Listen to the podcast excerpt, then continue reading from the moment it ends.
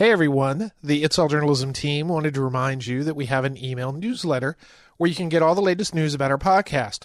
Go to our website, itsalljournalism.com, and follow the link to subscribe. Thanks and enjoy the episode. So we can help people solve those problems. We're, we're, uniquely positioned to help people solve those problems, as a matter of fact. And I just think it's a it's a really important step in like building trust, but also just becoming essential to our communities. Service journalism has gotten a bad rap over the years, but now, with crises like the COVID 19 pandemic, people are beginning to recognize the true value of service journalism. I'm Michael O'Connell. This is It's All Journalism. Megan Griffith-Greene is the service features editor at the Philadelphia Inquirer. Our friends at the American Press Institute told us about Megan and the paper's approach to service journalism, and we decided that she'd be a great guest to have on the podcast. And before I turn on the mics, I learned that she's from the Toronto area and knows some of our, our previous guests. So that's another great reason to have her in to talk. So welcome to It's All Journalism, Megan. Thanks. It's great to be here. So first of all, tell me a little about yourself. You know, how'd you get interested in journalism? How'd you end up at uh, the Inquirer? That's a it's a big question. I took a very circuitous route to journalism. I actually studied art history and cultural studies for a long time. I focused on East Asia, and then I moved to Japan for a few years. And yeah, I'd studied like art and philosophy and religion and history and literature and film and all this good stuff. And then sort of like had this realization that I did not want to go into academia and sort of had to sit and have a bit of a think. You're getting the long answer to this question, by the way, and and realize that kind of like what I really loved was all about story. That I loved sort of telling the story of these paintings and like unlocking and unpacking their meaning and I decided that like journalism was the best way to kind of connect that interest to the world. So I kind of moved back to Toronto and studied journalism, and that was 20 years ago. Since then, I've just worked in every corner of our industry, basically. I ran a fact checking department for a magazine, I edited and wrote for magazines. I spent eight years at the CBC, which is Canada's public broadcaster. And I worked in investigative, I worked in documentary style TV, I worked in radio, I did some stuff with podcasts, although not as much as I'd like. And I did some social engagement journalism and then moved here about two and a half years ago to Philly. I'm a dual citizen, I'd never lived in the States before but I started to get really interested in what was happening in local journalism specifically and just how essential local journalism is to its communities and this like real struggle that local journalism was and still is facing. And um, I just really wanted to be a part of that fight for its survival. Welcome to the United States. It's not particularly the best time to be here with the COVID and everything. so trust me that once that goes along, things will be perfect, and you'll you'll really get to see what this country is all about. Actually, I think you get to see the best uh, best and worst of America when we're facing something like this. I feel like it's been a time. It's been a time for the best it's and worst of America. Yes. I think we can agree it's been a time for sure. Mm-hmm. So, you know, tell me about the Inquirer's service journalism. What is uh, the paper's approach? You know, actually, maybe and how do you define service journalism? Okay, sure. So I have I have a really expansive definition and view of what service journalism is. I mean, like broadly speaking, like if we're talking just fundamentals, like at the end of the day, service journalism is just anything that helps people solve a problem. You know, as journalists, like I think we're very good at pointing out problems. We're less good at helping people solve them. And so, like, I think of service journalism as anything that connects people, connects like what's happening in the news right now, what's happening in the world to our readers' lives. So, at its core, it's just it's very, very reader focused. It's like, okay, so you know what's happening. So, like, what can I do about it?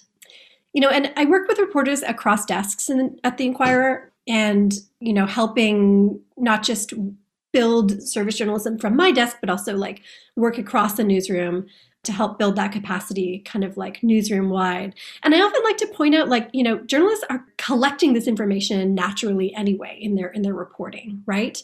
There's an element of service journalism in a lot of stories. It's just sometimes it's like buried or it's kind of toward the bottom or it's, you know, you have to kind of like read to find it.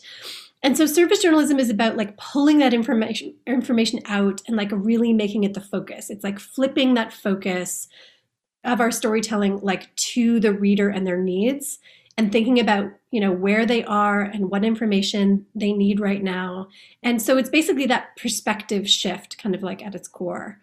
And that actually like encompasses like quite a lot of things. I mean if you're sort of starting there it could be every, anything from like where can i buy vegan donuts to like how do i prepare for my vaccine appointment to like what do i do if my landlord tries to raise my rent you know you notice in all of those examples like I is at the focus of that. Like we're talking directly to the reader and really addressing this particular problem that they're trying to solve.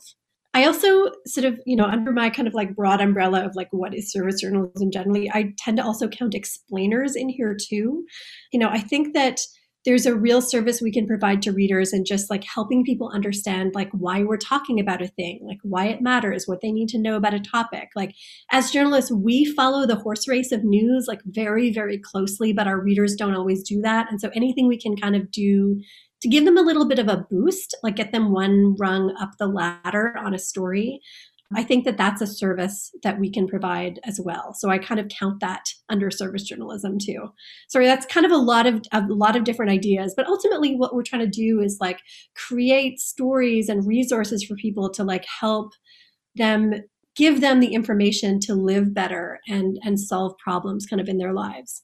And it takes in a lot of things, especially a, a couple of things that I that I'm glad that you mentioned the the idea of explainers and the usefulness that you know just this accumulated information you have about something, how to you know get a vaccine, you know how to prepare uh, for your vaccine appointment, like you said, even you know providing a history to something that provides context to a larger story you know super important but you know necessary parts sometimes to the journalism we don't always we don't always think about you know, what are some of the examples of service journalism stories that the inquirer has done there are a lot, but I just actually I have a little bit of a tangent I wanted to go on just before that to address that to address something you just mentioned too.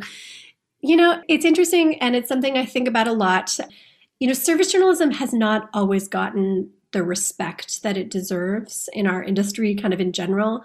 You know, I think we're seeing that shift now, but I think it's it's quite late. Like, you know, I think as an industry we've sort of had this sort of like teacher at the front of the class mentality. It's sort of like a broadcast mentality, right? A little bit like we know what's important. We're going to tell you what's important. You're going to sit there and kind of listen to what's important, and then we're going to kind of move on. And you know that perspective, like you know, is I think there's a much broader recognition of now that tradition. That perspective has traditionally been pretty white and pretty male and kind of elitist, and it's failing, right? It's not working. It doesn't serve people. And you know, coupled with that like this sort of like service journalism like news you can use like how to articles like have often sort of been maligned right they're associated with women's magazines largely and they're kind of like considered as like not capital J journalism you know not important journalism there's no you know Pulitzer for service journalism right there's a couple of dynamics there that I think that are really worth calling out, right? I mean, first of all, good service journalism is really hard to do well. It is really hard to to actually just like do a good job with this to provide a good useful resource for people. It's not actually as easy as I think a lot of people assume. But also like the fact that it's associated with women's journalism I think is like especially kind of problematic. And I think what that actually points to is the fact that like traditionally a lot of journalism has sort of dismissed women and dismissed their readers' lives in in a way that I think we're starting to kind of catch up to now. Uh, but that kind of like it's at the core of, of service service journalism, which is like in my daily life, what information can I can I use to make better decisions for myself and for my family in my life? So I'm happy to see that changing in a lot of ways, not just in service journalism, kind of like across newsrooms in general, but I think that's that dynamic of like shifting to be more listening focused, more community focused, more reader focused is like really long overdue. And just listening to the to what people tell us about the information that they need right now and really centering more of our reporting on that. So sorry, that's a very long answer and a, a very long tangent let's stay in this tangent for a second because you you actually okay. touch on a lot of a lot of things that we've talked about on this podcast before. You know, I've been doing this for eight years and it's really kind of amazing to see how the conversation has kind of shifted from the early days of, of digital journalism. You know, people are trying to understand how to communicate people, how to get listeners, how to get eyeballs on their website, you know, how to talk to people in social media. And the skill, the reporting skill that just keeps rising to the top is listening is the thing you should be doing is listening to what your your readers are telling you and finding out what they need and then providing that to them. It seems like so simple, but it seems to be something that so many journalists kind of almost have to keep relearning as they do different types of story and cover stories and cover different beats. And that, of course, ties into listening to different communities, listening to different people, so that you get to more accurately cover their stories and tell their stories. And the other thing you mentioned was broadcasting. This moving, this idea of moving away from we're the holders of the holy books and we're the ones who are going to tell you what you need to know, and actually being the recipient and the sharer. You know, I think that's just something that you know where we're at now. That's that's kind of where we need to be, and it, and it addresses a lot of the problems that are going on in journalism. Not the least of which is is representation in newsrooms and in the stories that we cover. Mm-hmm. I know it's it's radio, not television, but I'm nodding pretty hard right now. Oh no, I can feel the waves come across. This isn't a radio, please. Uh, this is this is whatever this is. But anywho, no, no, I, I agree with you 100 percent on everything you see, said in this this tangent. I mean, if journalism was was perfect and we were doing everything we were supposed to be doing, then you know we wouldn't have really thing to kind of talk about. And you know, I, I tell you, I have lots of things to talk about with people just because what's wrong with journalism right now. And but at the other side of it is, and this sort of goes to something that you said is, I mean, journalists want to help. Journalists, good journalism, you know, is a mission for a lot of people. And so service journalism you know, it seems like such a no no brainer. Let's l- listen to people. Let's give them the information they need to be better. And the other thing I was thinking about when you sort of said that you were talking about women's magazines. The other thing is a lot of the, the types of useful information sometimes is parsed off into specialty types of publications or outlets, like you know, financial news or or whatever. But you know, you need that information. Uh, if you need that information, then then you want to be able to find it where you get your news at. So I think it's a challenge for all types of outlets, you know, the Inquirer included. Absolutely. I mean, when you think about like, you know, what does it take for us to be more essential to our readers? It feels like a really obvious place to start to say, like, what information do you need? What do you need help with? And how can we kind of be an access point to those answers, right? So we have access because of the nature of our jobs to a really wide range of experts, right? And so we can help people solve those problems. We're, we're, uniquely positioned to help people solve those problems, as a matter of fact. And I just think it's a it's a really important step in like building trust, but also just becoming essential to our communities. I was actually going to say trust, uh, but you said it before I do. That yeah, that's uh, the the other thing is is the idea of you know what's real news and what is a source that you can trust. The, the source that you're going to trust is somebody who listens to you and is willing to help you and uh, provide you with information. So anyway, I think we've walked back from that tangent. Tell me, give me some examples of things that, that the Inquirer has done through its service journalism. Okay, it's a really broad range. As I, I feel like I'm. You have no. I feel like you I've have no narrow answers. no, it's true. Apparently, they're all broad. Big, big plans. Honestly, it's it's actually just been really cool to tackle such a broad range of things because just as an editor, it keeps me incredibly mentally engaged to have like such a broad range of topic to, to edit. You know, obviously we've done a lot of COVID work over the last year. A lot of that has just been answering people's questions, like basic questions that people have about the rules and the science and how to make sense of it all, right? How to live right now is a really a question that's very top of mind for a lot of people and has been, you know, even as we've gone through various stages of this pandemic. So that's been an ongoing project on the desk. We work really closely with our excellent food team to help uh, build out service pieces there.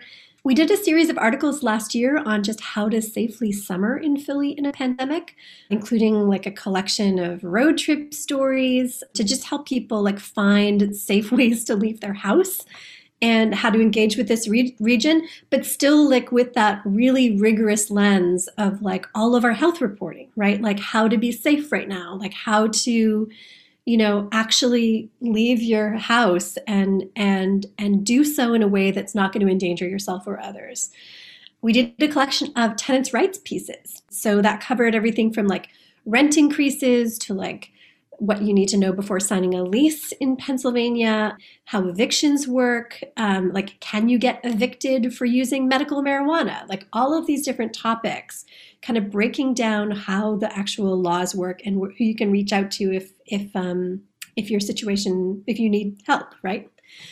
Um, what else? What else? We did an interactive timeline last summer um, of 200 years of history of police violence in Philadelphia against Black people. And that that falls more under the explainer kind of side of things, but it was really about like helping people understand the moment we were in, are in still, and how that connects to the broader narrative of, of the city. Uh, that was called the Black and Blue Project. It's kind of an, also an ongoing project, but was a, a different style of service journalism, but like really very rewarding to work on. The last one I will mention is we did a how to vote guide last year, which was really just this big, giant, clear, comprehensive guide to everything you need to know to help vote. We were answering people's questions. People were really confused. Like they, you know, it was a lot of new systems, things were changing all the time. You know, there was a lot of news, a lot of just different shifts on like how it was going to work until fairly late, I would say, in the process. People were scared they weren't sure what was going to happen. They were concerned about their safety. They were concerned about COVID. And we just calmly led them through the process. We kept all the information fully updated, which was, uh, by the way, a Herculean task. And, you know, it, the stakes were really high, right? I mean, Pennsylvania was a rather important state in the last election. And, you know, the cool thing about that project too is we got this grant from the American Press Institute for which we are incredibly grateful, which allowed us to translate that guide into a number of different languages. We translate into Spanish, traditional Chinese, simplified Chinese, because those hit different communities here in Philly, and Vietnamese. And those are the next most read and spoken languages in Philadelphia after English.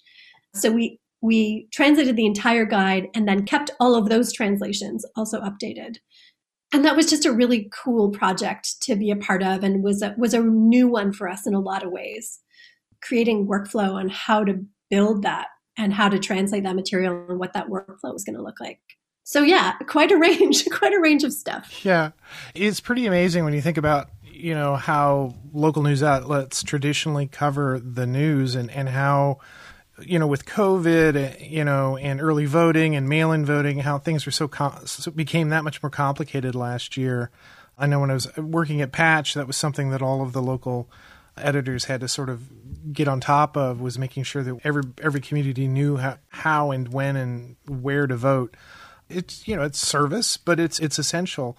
And the fact that you guys are you're from uh, Philadelphia, you're from Pennsylvania, that was a that was a hugely important state towards the end and after the end, I guess, for the last election. So kudos for you. I think it, translating it into another language is that's that's a really smart step to take. I think.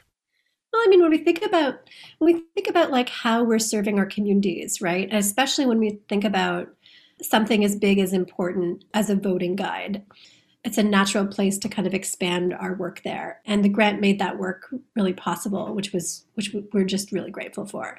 You know it's that public interest mandate that we have when we're doing this kind of material that's more than just like speaking to our existing readers but like what how can we actually help our city? How can we help people who live in this city navigate this extremely important process right? I mean you can't get more high stakes and more important than just the civic duty of, of voting.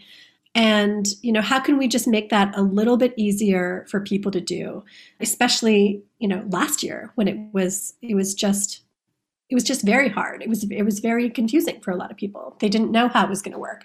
They weren't sure if they, if they mailed in their ballots in time if they were going to count it. Like there were so many questions that we were hearing from people. And this was our way of kind of like pulling it all together and helping people navigate through all of the material all in one place. Not just for the um, the election guide, but for just in general, how does the solutions journalism desk how does it listen to the public? What are you doing to sort of establish those relationships and pathways to getting that information? We listen in a lot of different ways, and, and I don't think we do enough of it. I think we should do more of it. I think we need to find more ways to listen.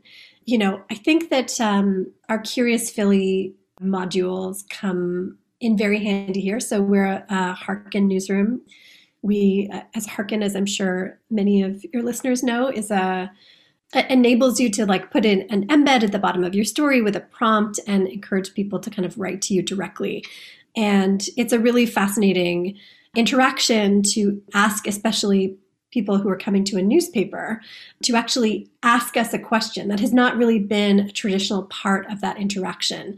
And it's really nice to like find ways to subvert that. And um, Hearken has done a lot of really excellent work to support that kind of like reader listening and reader focused reporting. So that's a really big one. That played a huge role in our COVID coverage. That played a huge, huge role in our in our voting guide and some of our election coverage.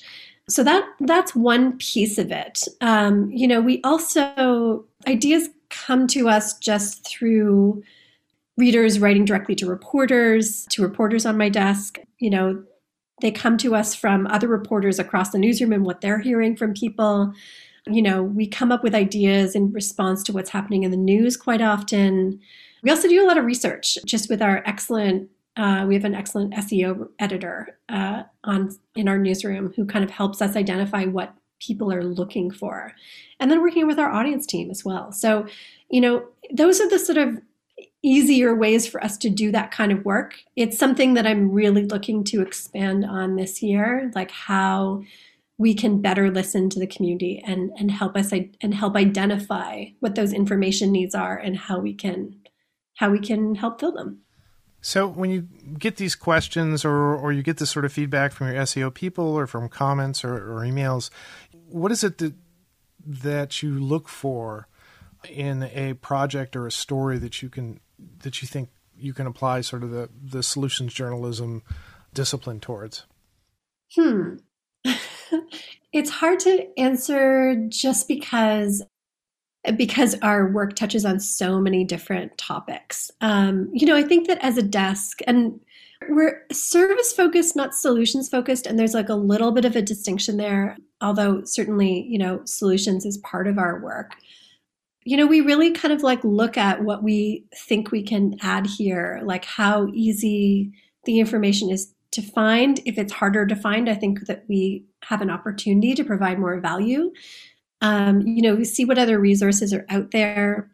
Um, you know, we we also like because we work in this space all the time, like really start to identify kind of themes that we're trying to build on so, you know, I mean, we apply a certain amount of like rigor to ideas to sort of stress test them a little bit and see, you know, how many people they're affecting, like how, what the actual answers are, like what value we can kind of provide here.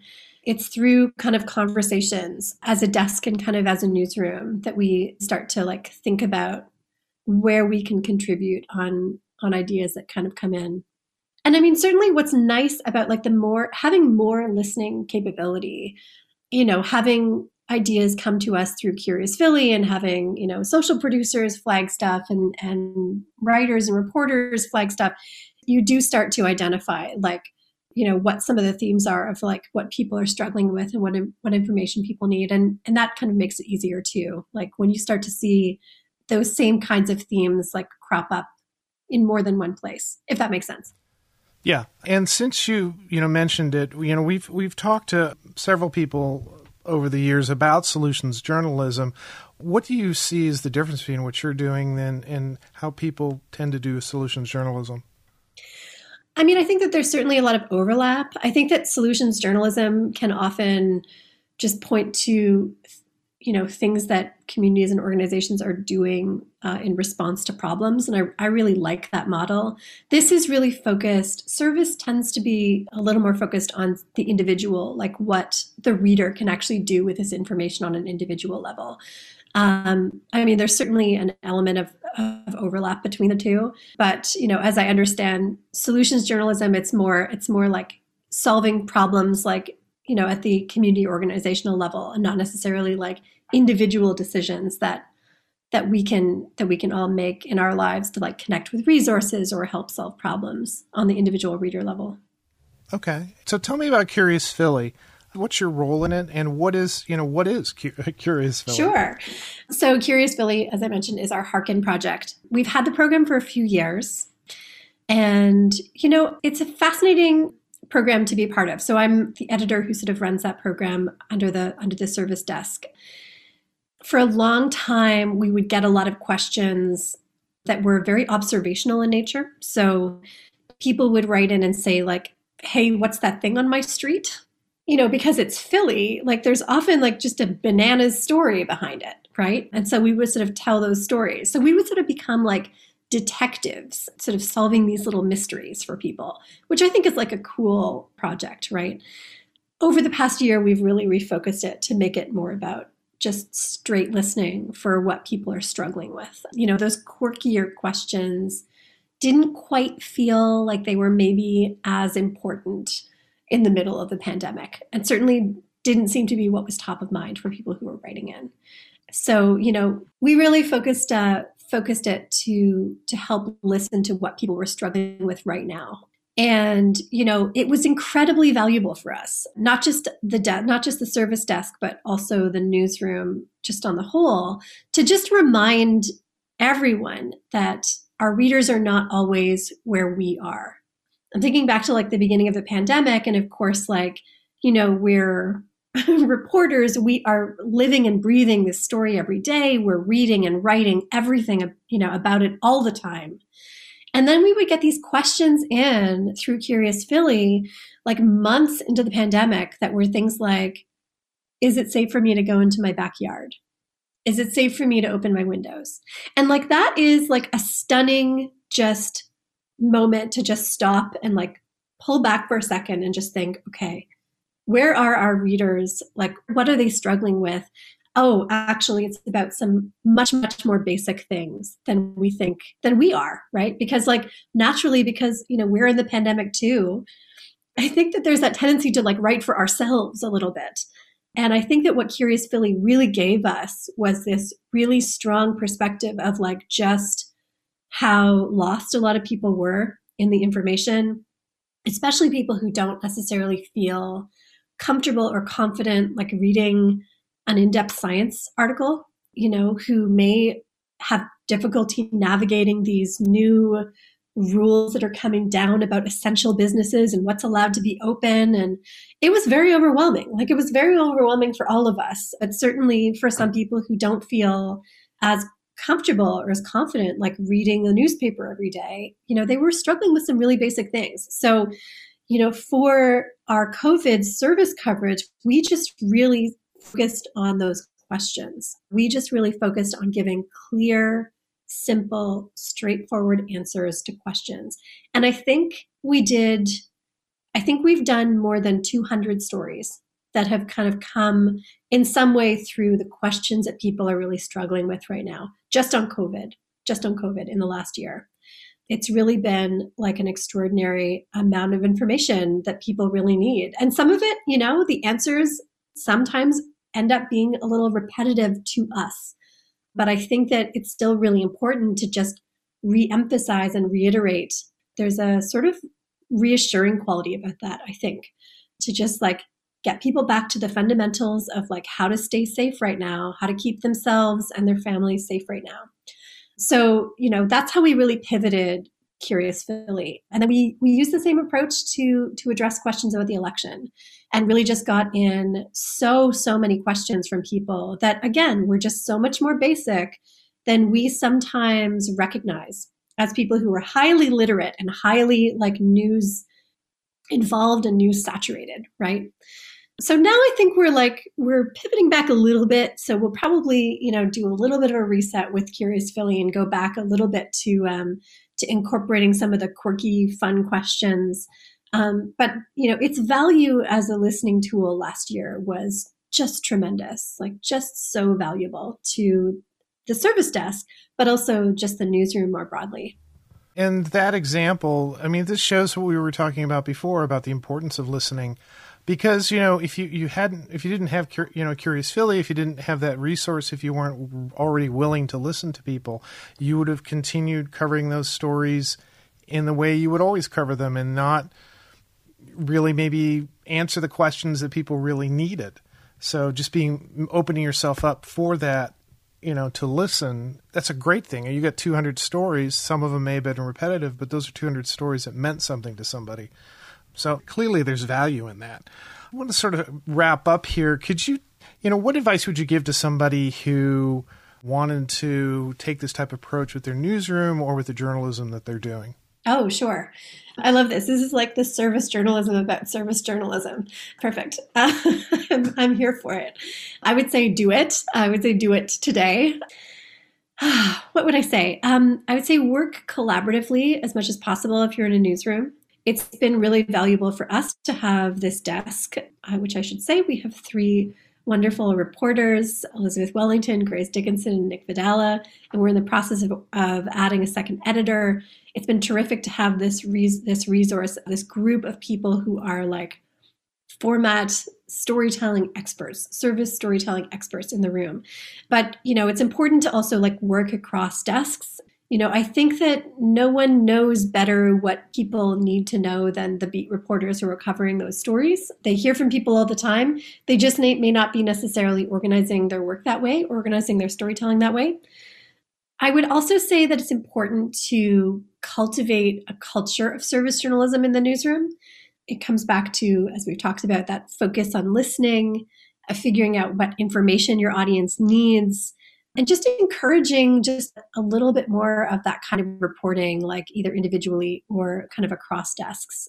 You know, it can often just be like a second story. It's a separate piece that's like broken down as a, a Q&A that's like really addressing the questions people have about a topic.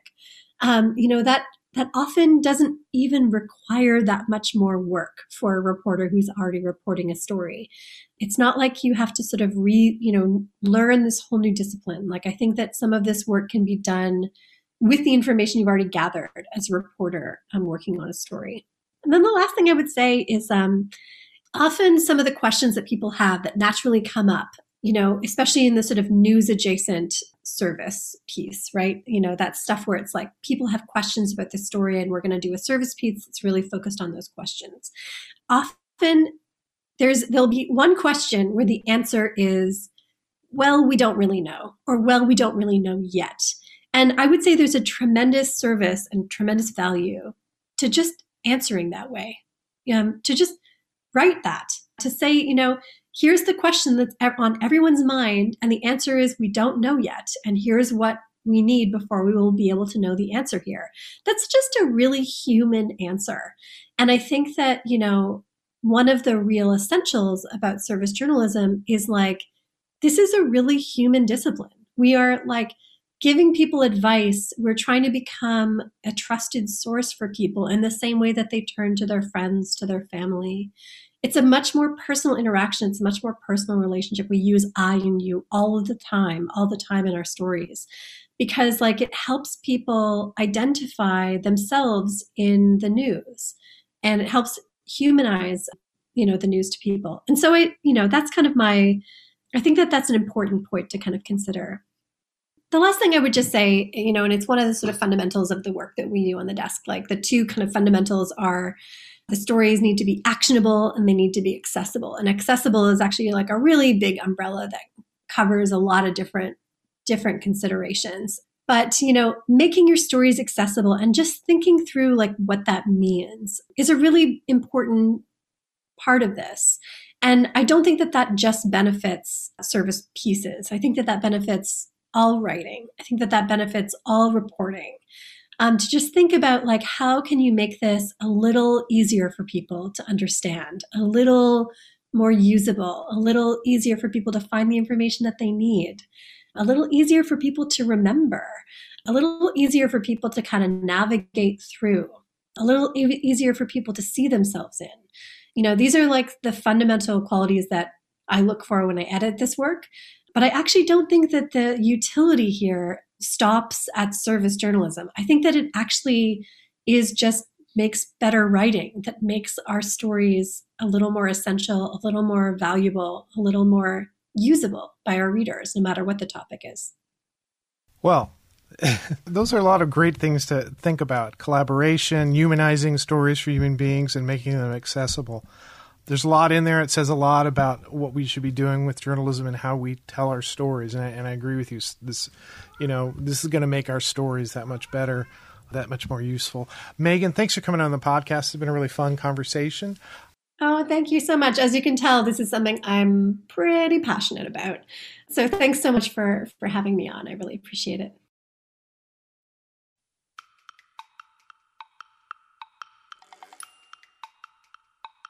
You've been listening to It's All Journalism, a weekly podcast about the people who make the news.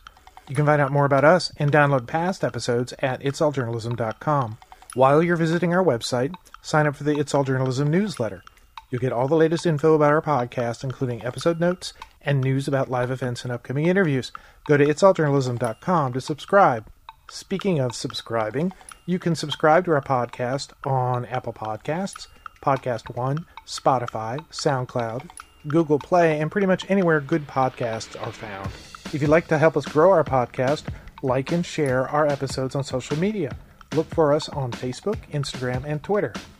It takes a lot of people to create an episode of It's All Journalism. Nicola Grisco produced this episode, Amber Healy wrote our web content, Nick Dupre wrote our theme music, Emilio Brust helped with our booking, Steph Thomas is our social media manager, and I'm your host, Michael O'Connell. Thanks for listening.